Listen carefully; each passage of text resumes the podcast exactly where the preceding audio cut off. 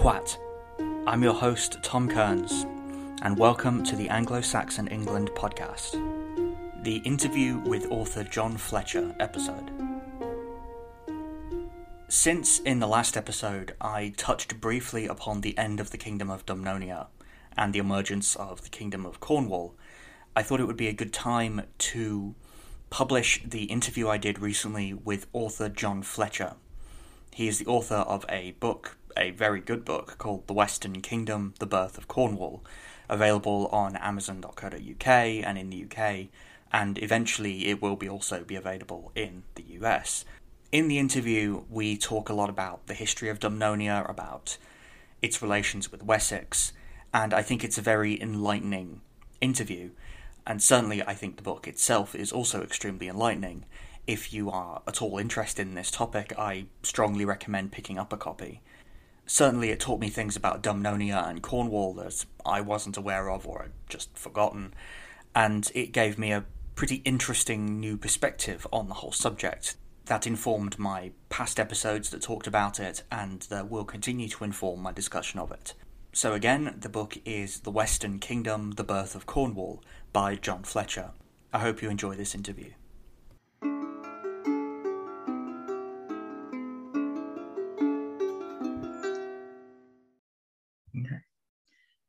So, first of all, would it would it, would you be able to say a bit about yourself, sort of introduce how you got interested in uh, Cornwall and Dumnonia?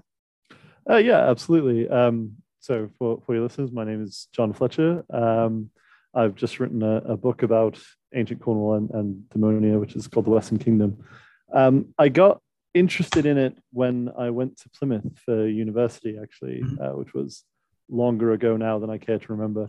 Um, but I was uh, I was a, a, Viking reenactor at the time. Um, I had a sort of general Viking character from when I lived in East Anglia, and I had thought, well, I've, I think the Cornish aren't the English, so there might be something there.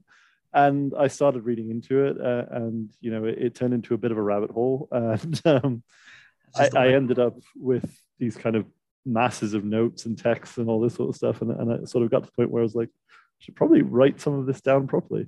yeah, I've definitely been there. It, this this whole period is kind of is kind of a rabbit hole when you really start getting down into it, isn't it? yeah, absolutely. I mean, as out of fashion and rightly so, the term is now. You can see why it was called the sort of the Dark Ages. It feels like there's there's a lot of information there that's there but not discussed or not really often just talked about. So it's easy to sort of fall into. it's, it's definitely something I've kind of had to deal with with uh, the podcast of how do you tell a history of this where there's the information is so patchy and so many of the people may not have actually even existed. It's it's a whole a whole issue to, to get into. Um, so how, how, would you? Obviously, this, my podcast is about the Anglo Saxons, so I don't know how familiar my audience would be with Dumnonia and Cornwall, but as you as you know, it's it's a it's a major part of West Saxon history in particular. So, how would you introduce Dumnonia or Cornwall to someone who doesn't really know much about it and sort of its place in larger British history? I, th- I, think the best way to start, and one of the most important things when we're talking about this, is to start geographically, which sounds very basic.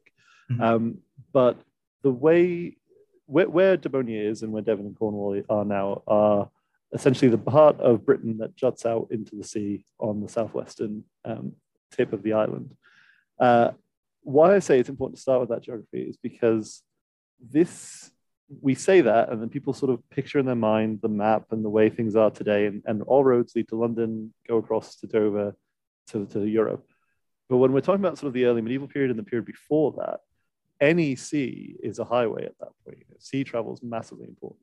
So Dumnonia is a country of Britons, of uh, Romano Britons in the early medieval period, um, who are intrinsically linked on all sides to the sea, and they're linked to these wider trade networks in the Irish Sea, um, obviously with the what will become the Welsh, with the Irish, with um, Armorica, and they've been that way for thousands of years. Um, one of the really interesting things about Dumnonia as a as a sort of kingdom, if you like, in the early medieval period, is that it comes from a pre-Roman tribal name, the Dumnonii. Mm-hmm. Um, it, it's they've been doing this for a long, long, long time. uh, to the point where Proscopius, I think I'm going to mispronounce this because my Greek's not very good, uh, Proscopius, I believe, um, writing, I think about 2000 BC, something like that, s- describes the Southwest Britons and these, these tin isles and that they're very civilized up there. You know, they're not, they're not as barbarous as everyone else, by which he means, you know, they're quite Greek. They're, they're Mediterraneanized. And that's because they've, you know, been dealing with that. And right through the early medieval period, you know, that is the, at the heart of understanding Dumnonia is that this is a maritime, linked in kingdom. Um, and crucially, I've sort of touched on it there, it's one very focused on the tin trade and on this big extraction of, of wealth from uh, the southwest of Britain. Uh, I, I, the thing I try to avoid saying to people is anything about King Arthur, because mm. that kind of very quickly devolves into mythology and everything else. Yeah, it, it's it's a risk we risk we run, particularly when you go to places like Tintagel. You know, it's all very. This is the birthplace of Arthur, and it's. I think it's interesting because it's obviously it's obviously become a part of that region's identity, but it it doesn't really go too far back into into the actual history. Although you touch a bit on it in the book, it's on uh, particularly the figure of King Geraint. Um, my Brittonic is very badly is very bad, so forgive my pronunciations. Um, and sort of the difficulty of well, kind of the difficulty that a figure like he poses, particularly in terms of Arthurian mythology and actual history. Um, so I was wondering if you could maybe say a little about that because I thought that was a really interesting discussion. Yeah. So the, the the issue we have really when we look at anything to do with the Southwest Britons, when we look at Dumnonia, is that it has become so intrinsically linked with the mythology of Arthur. Um, Geraint, in particular, is really interesting because, by the standards of Romano British kings and particularly of Dumnonian kings, he's very well evidenced. Actually, mm-hmm. you know, we've got a letter from the Bishop Aldhelm, mm-hmm. which is a little bit rude, but it's there. Um, we've got uh, more than a little bit, but yeah.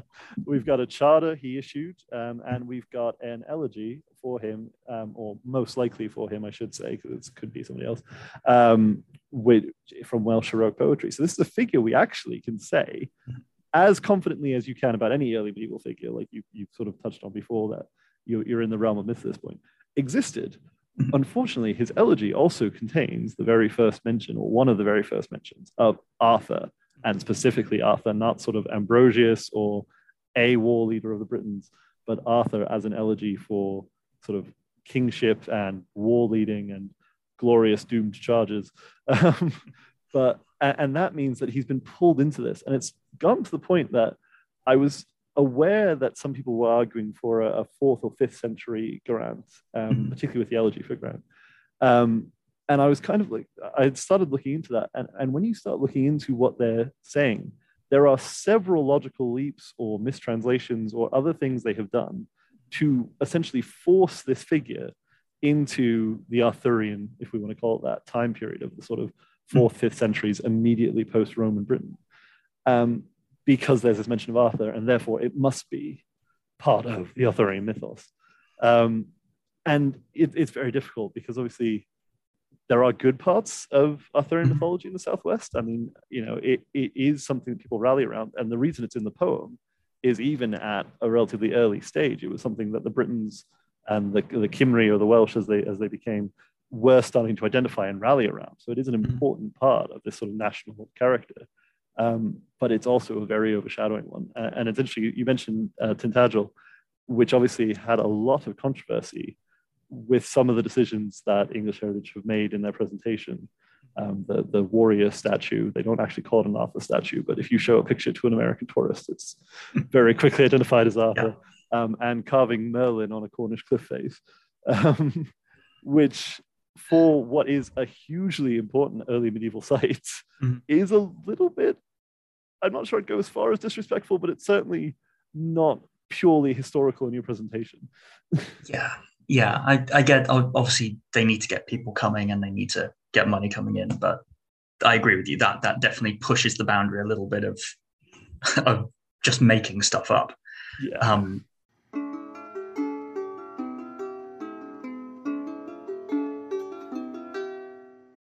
Without the ones like you, who work tirelessly to keep things running, everything would suddenly stop. Hospitals, factories, schools, and power plants, they all depend on you. No matter the weather, emergency, or time of day, you're the ones who get it done. At Grainger, we're here for you with professional grade industrial supplies. Count on real time product availability and fast delivery. Call clickgrainger.com or just stop by. Grainger for the ones who get it done. Coming up on 5 Minute News, I'm Anthony Davis. You might think it's partisan because maybe it's critical of one side or the other, but it's not. It's just the truth. And I think that's also something that's kind of unusual for Americans listening to the radio or to podcasts because the news landscape in the States has been so partisan for so many decades. So, five minute news is verified, truthful, independent, unbiased, and essential world news daily. Just a reminder that if you enjoy this show and want to help support it, want to help it to keep going, there are many different ways that you can do that. You can leave a like or a rating or a subscribe on whatever platform you use that really helps to boost the show in the algorithm and get it recommended to more people. One of the more direct ways you can help out is by becoming a patron over at Patreon, where you will get access to bonus episodes, episode transcripts, and ad free versions of all the episodes. I'm extremely grateful to every one of you who has already become a patron, and I have a couple more patrons to thank this week. So, Deacon Diedrich and Evan Shriver Thank you so very much for your support. It is greatly appreciated and extremely helpful.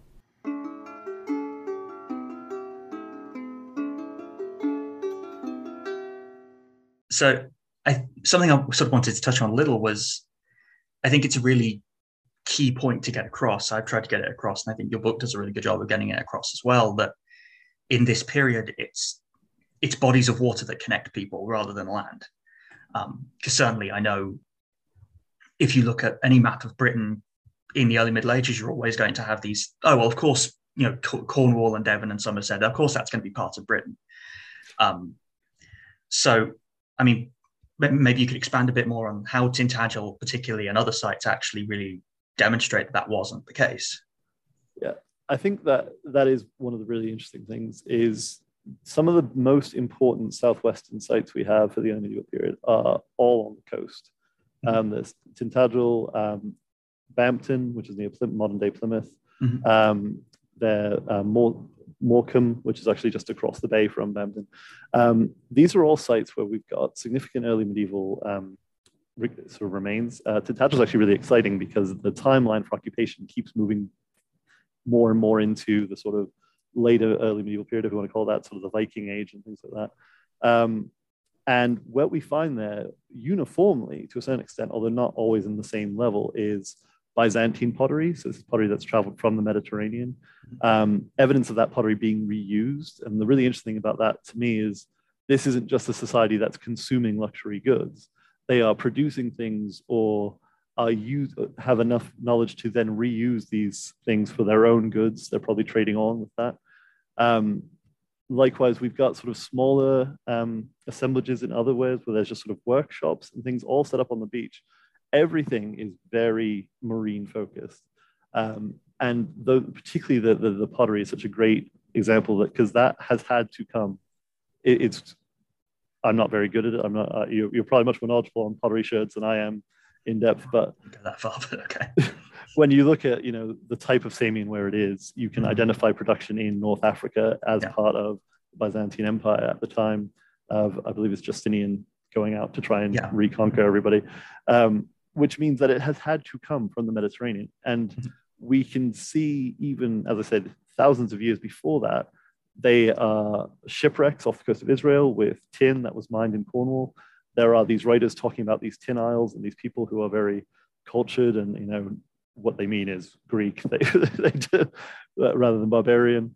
Um, and the really other sort of one that kind of highlights how maritime focused they were is when you look at Brittany, um, and to a certain extent, the um, very short lived Britain settlement in Galicia, mm-hmm. because the, the traditional story and the story which is still a little bit taught is that kind of the Romano Britons are fleeing the Saxons and they they run across the ocean and, and just end up in you know northern northwestern France.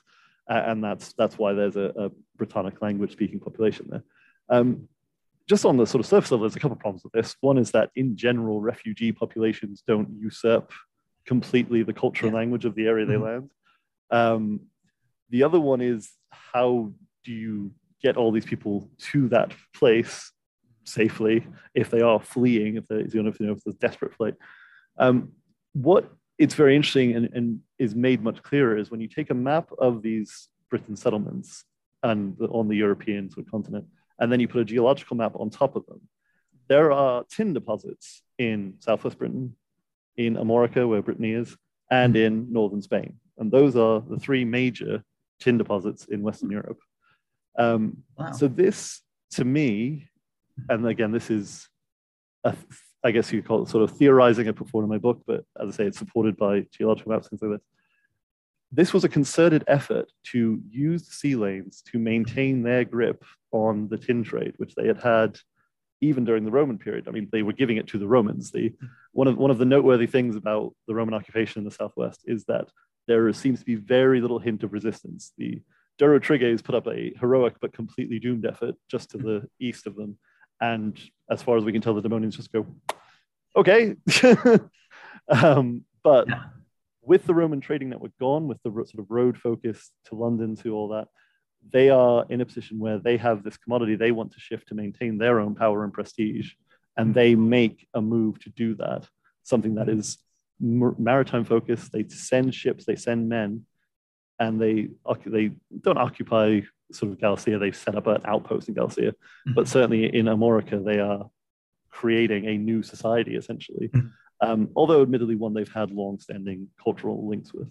Yeah, yeah. I remember. I remember because I I did sort of Brittonic history for a bit at university. I remember t- particularly the um, the history of Brit- of Brittany being really fascinating. I can't speak French, so I couldn't really get into it in too much detail. But um, just like the fact that as early as if I remember if I remember it correctly, I could be totally wrong on this. As recently as the Second World War, Britain, Breton and Cornish were mutually incomprehensible, which is yeah quite incredible if you if you think about it. Yeah. Um, certainly, if I remember it rightly, the whole narrative around Saxons pushing Britons into into Brittany is not really it's still pushed by the French, but it's not really not really very widely accepted elsewhere. Yeah. Um, and I have to admit the the outpost in Galicia was actually new to me. I hadn't heard about that before. Um, that was really fascinating. Yeah, it, it's by the standards of these things, like it, I think it's around 100 years. I don't necessarily quote me on that without my notes in front of me, but um, it's much shorter lived. It still exists as a bishopric that the Catholic Church can bestow upon somebody. It's currently empty, um, but it, it's uh, basically the Bishop of the Britons in mm-hmm. Galicia.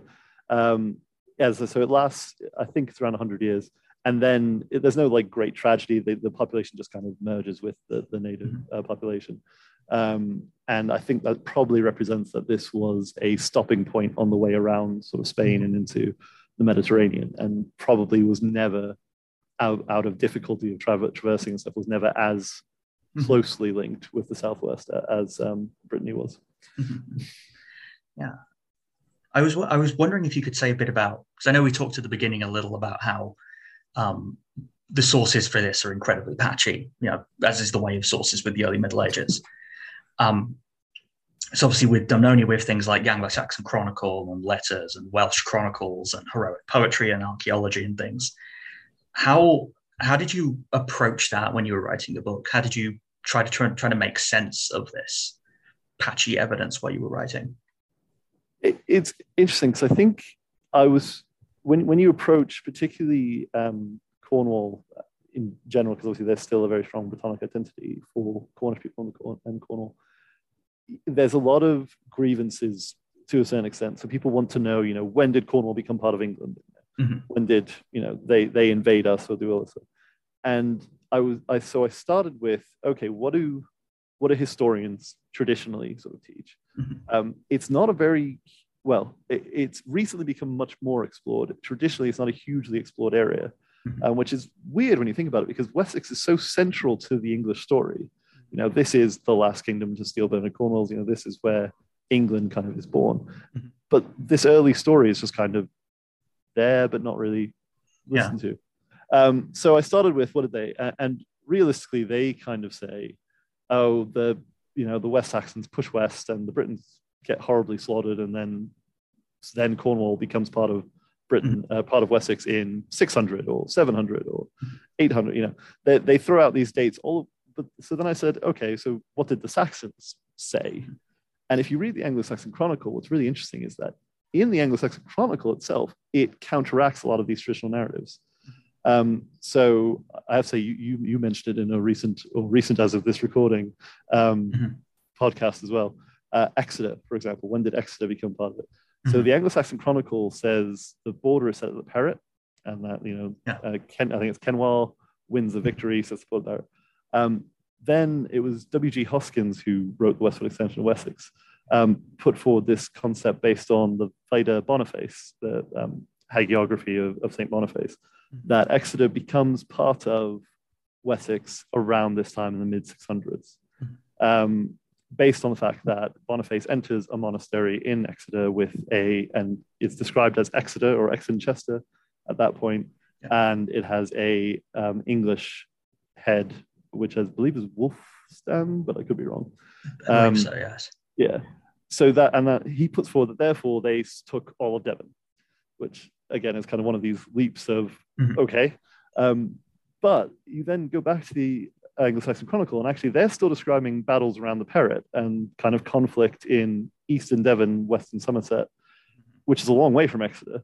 Yeah. Um, yeah. and if you look at the West Saxon Church, it's based mostly further east still. You know, they're sort of Sherborne, Dorchester, I believe, has been set up by this point. Um, so these aren't, they don't gel really, the, the sort of narratives. Um, and the Saxons don't agree that it's sort of it, it, gels. The Anglo-Saxon Chronicle sort of describes this much slower kind of grind. It you know it uses phrases like hard battles against the Welsh mm. um, to describe progress. It's not a great sweeping sort of victory. Um, so then I had to sort of look at, as you say, sort of the other sources. What is you know what do we have from Dumnonia? And obviously Dumnonia, there's several challenges. One is that traditionally, and, and this is not true anymore, re- really, but has been true for a significant period, that British history is taught from the English perspective.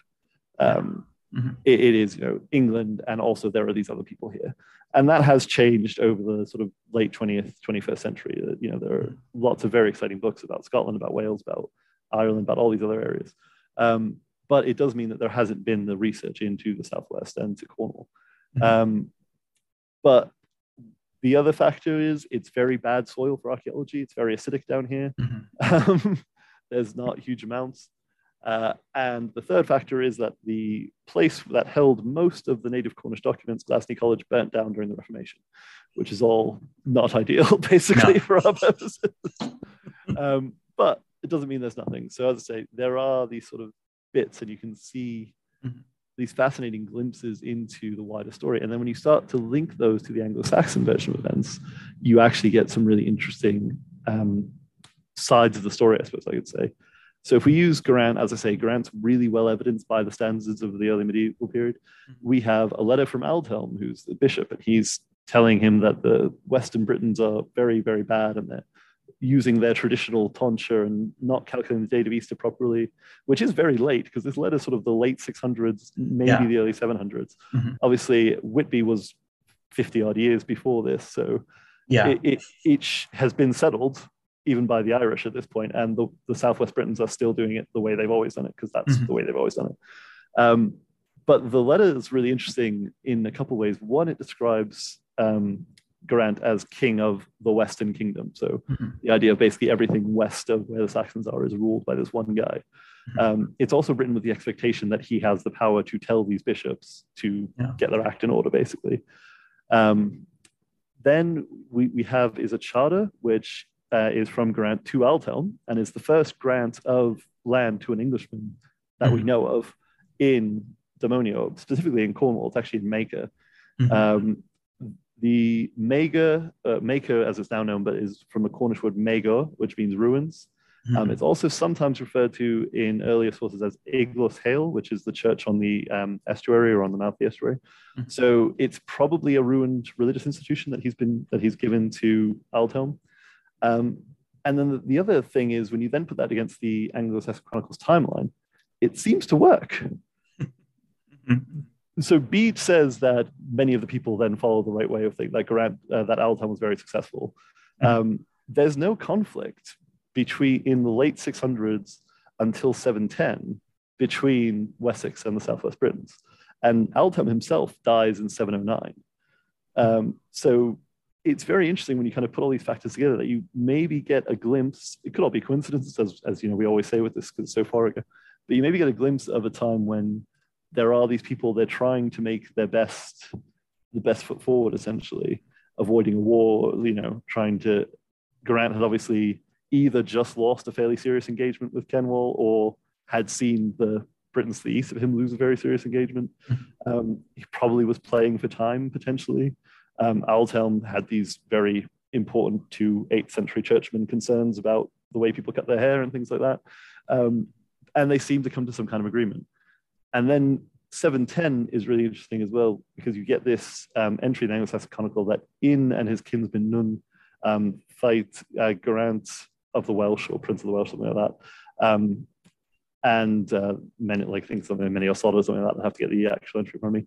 And at the same time, we have an entry uh, or a, a, poem called the Elegy for Geraint, uh, which describes a battle at a place called Llongborth, um, and this kind of heroic charge led by Geraint of these horses, which is heroically doomed, as many Welsh protagonists tend to be. Um, but again, this kind of all these sort of links together. Um, and interestingly, there is a place called Langport, which is smack bang in the, the gap where Taunton now sits, Taunton being built by King Ine a couple years later after that, basically. So you do start to get all these different things, and they are very sporadic and sparse when you look at them on the paper, but you start to pull these threads together and see all these different links. Mm-hmm. Um, in terms of archaeology, so circling back a little bit, I've also was very lucky that that has really exploded recently. Um, obviously, the Portable Antiquity Scheme have a lot of stuff now online.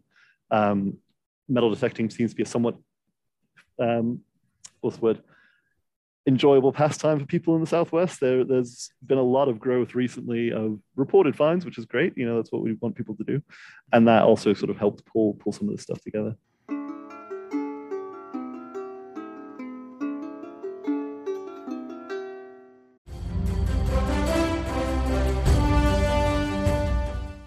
This is Peter. And this is Tom. We want to tell you guys a little bit about our podcast. Tom and I met in college, became best friends, and then teachers almost 20 years ago. Sometimes school just does not allow us to elaborate on the topics that we find interesting, like the real shark attacks that inspired the movie Jaws, or the real historical context to Indiana Jones artifacts. Where does cereal come from? Or are zombies real? Does Ben Franklin really deserve to be on a $100 bill? On our podcast, just like in our class, there are no stupid questions. Just two friends having a lighthearted conversation about history, pop culture, and the context of current events. Listen to History Teachers Talking Podcast from Evergreen Network, anywhere you get your podcast.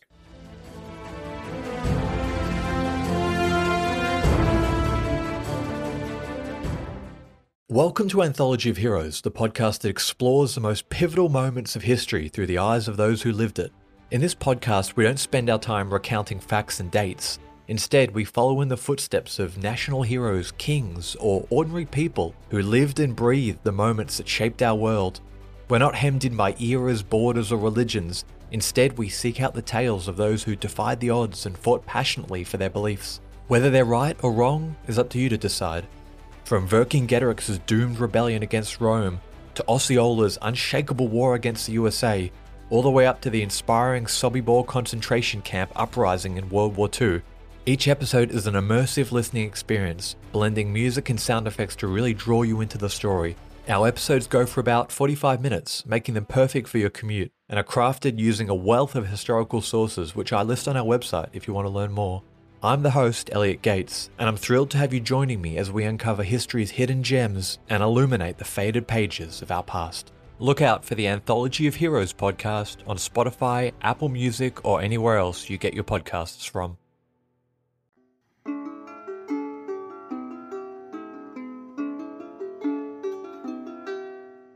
So, what to what extent do you think, as you say, like traditionally British history has been written very much from the perspective of the English? To what extent do you think this sort of reassessment of Cornish history, as interest in a Cornish perspective of history, has been the result of the revival of, sort of, of a distinct Cornish identity or the popularization of a distinct Cornish identity?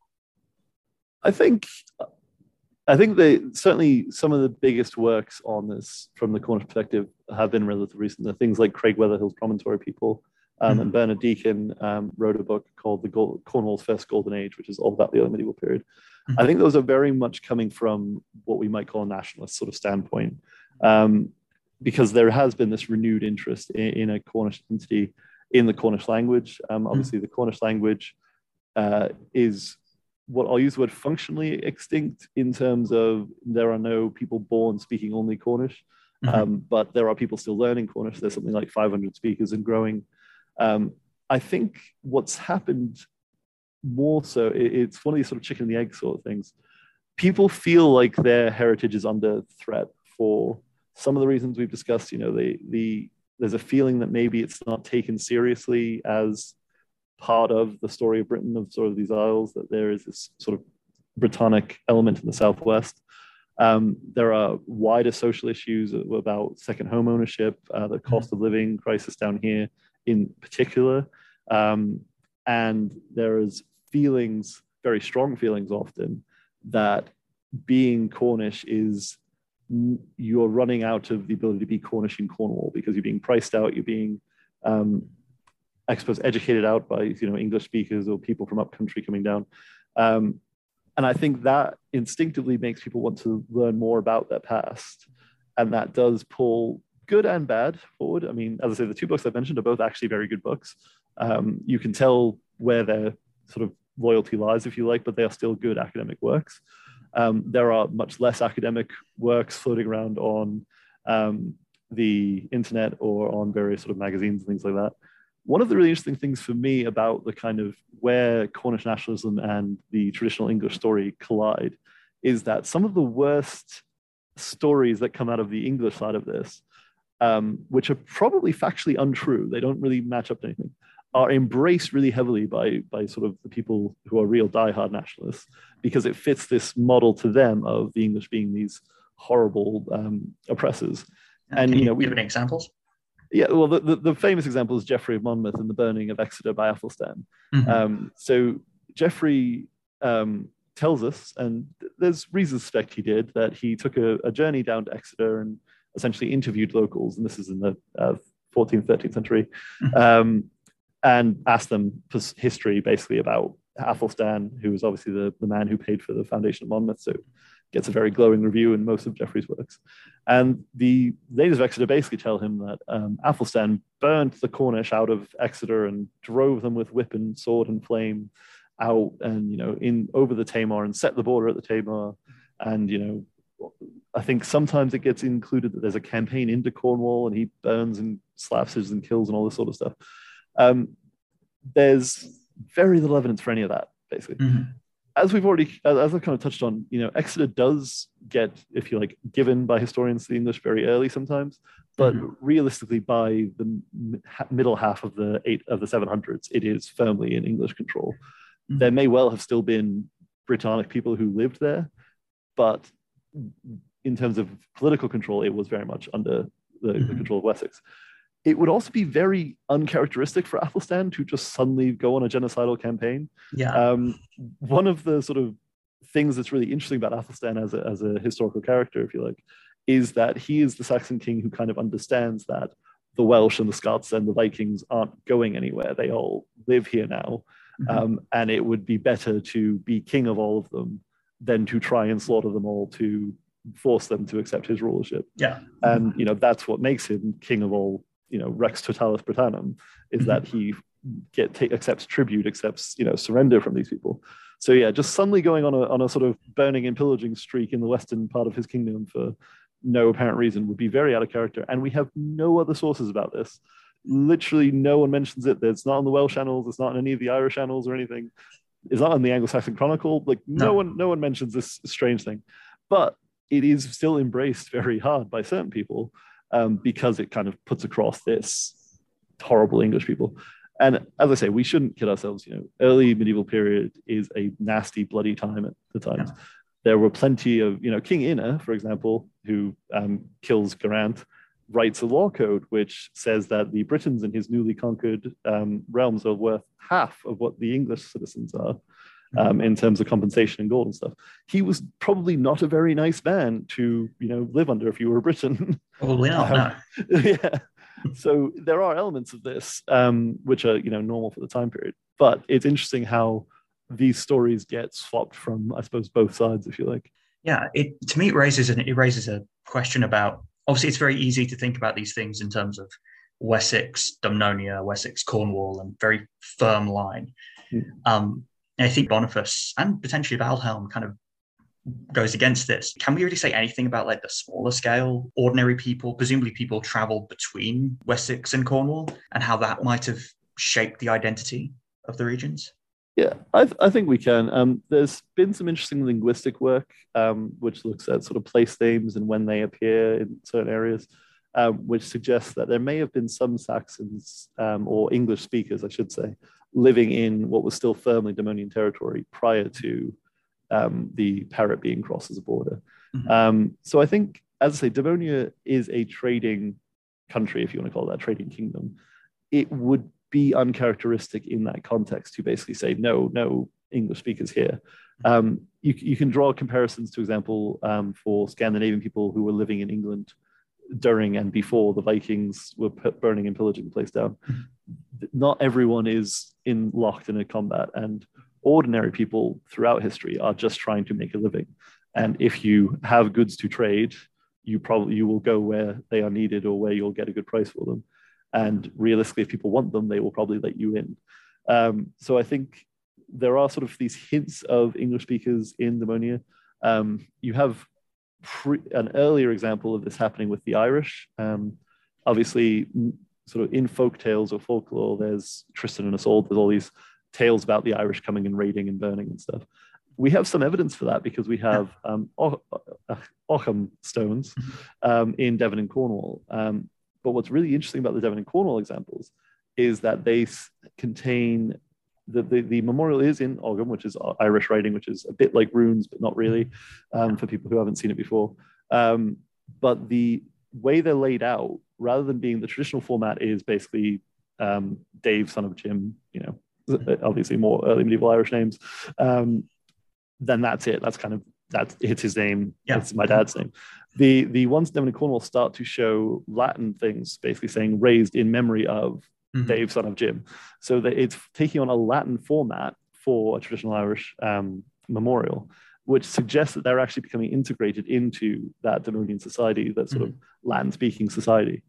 Um, and there's no reason to say that there wouldn't be Saxons who are doing exactly the same. If we go to the Boniface story, um, we can, I think the Vita is written by his apostle, I think, whose name completely escapes me.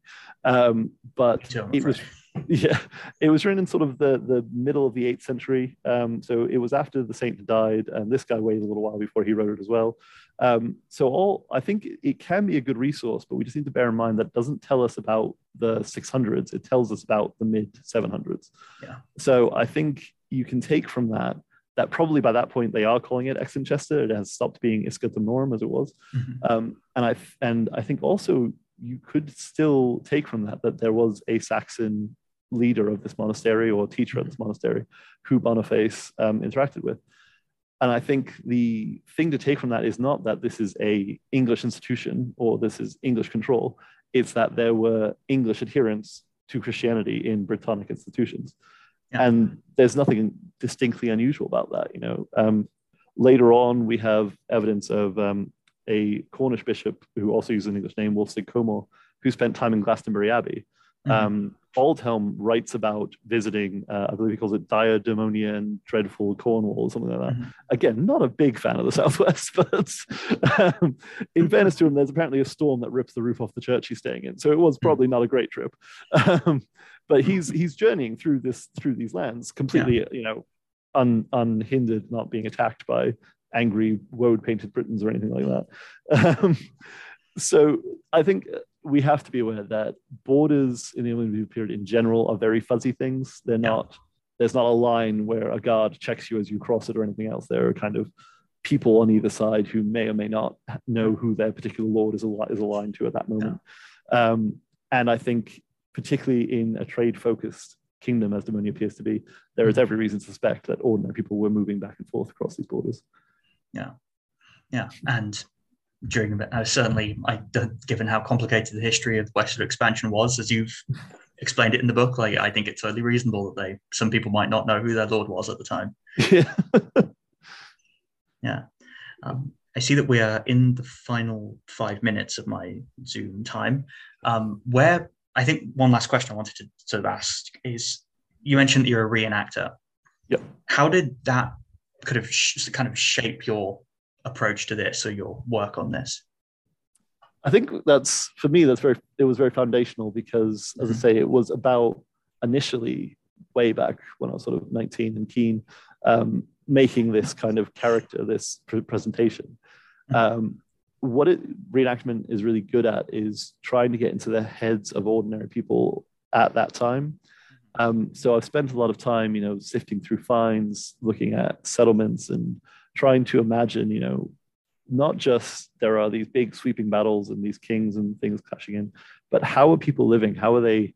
What tools are they using? What crafts are they doing? You know, mm-hmm. what what do we have evidence for um, for day to day life? You know, I actually my living history, which is where we sort of show general sort of life stuff, is a tinner setup. So I've got um, cassiterite gravel, um, tin ingots, and finished sort of products of tin, and I can talk to people about you know this was this was really important in the southwest in the medieval period in the industrial period in the roman period. You know this is really the sort of the, the center thread of, of local history.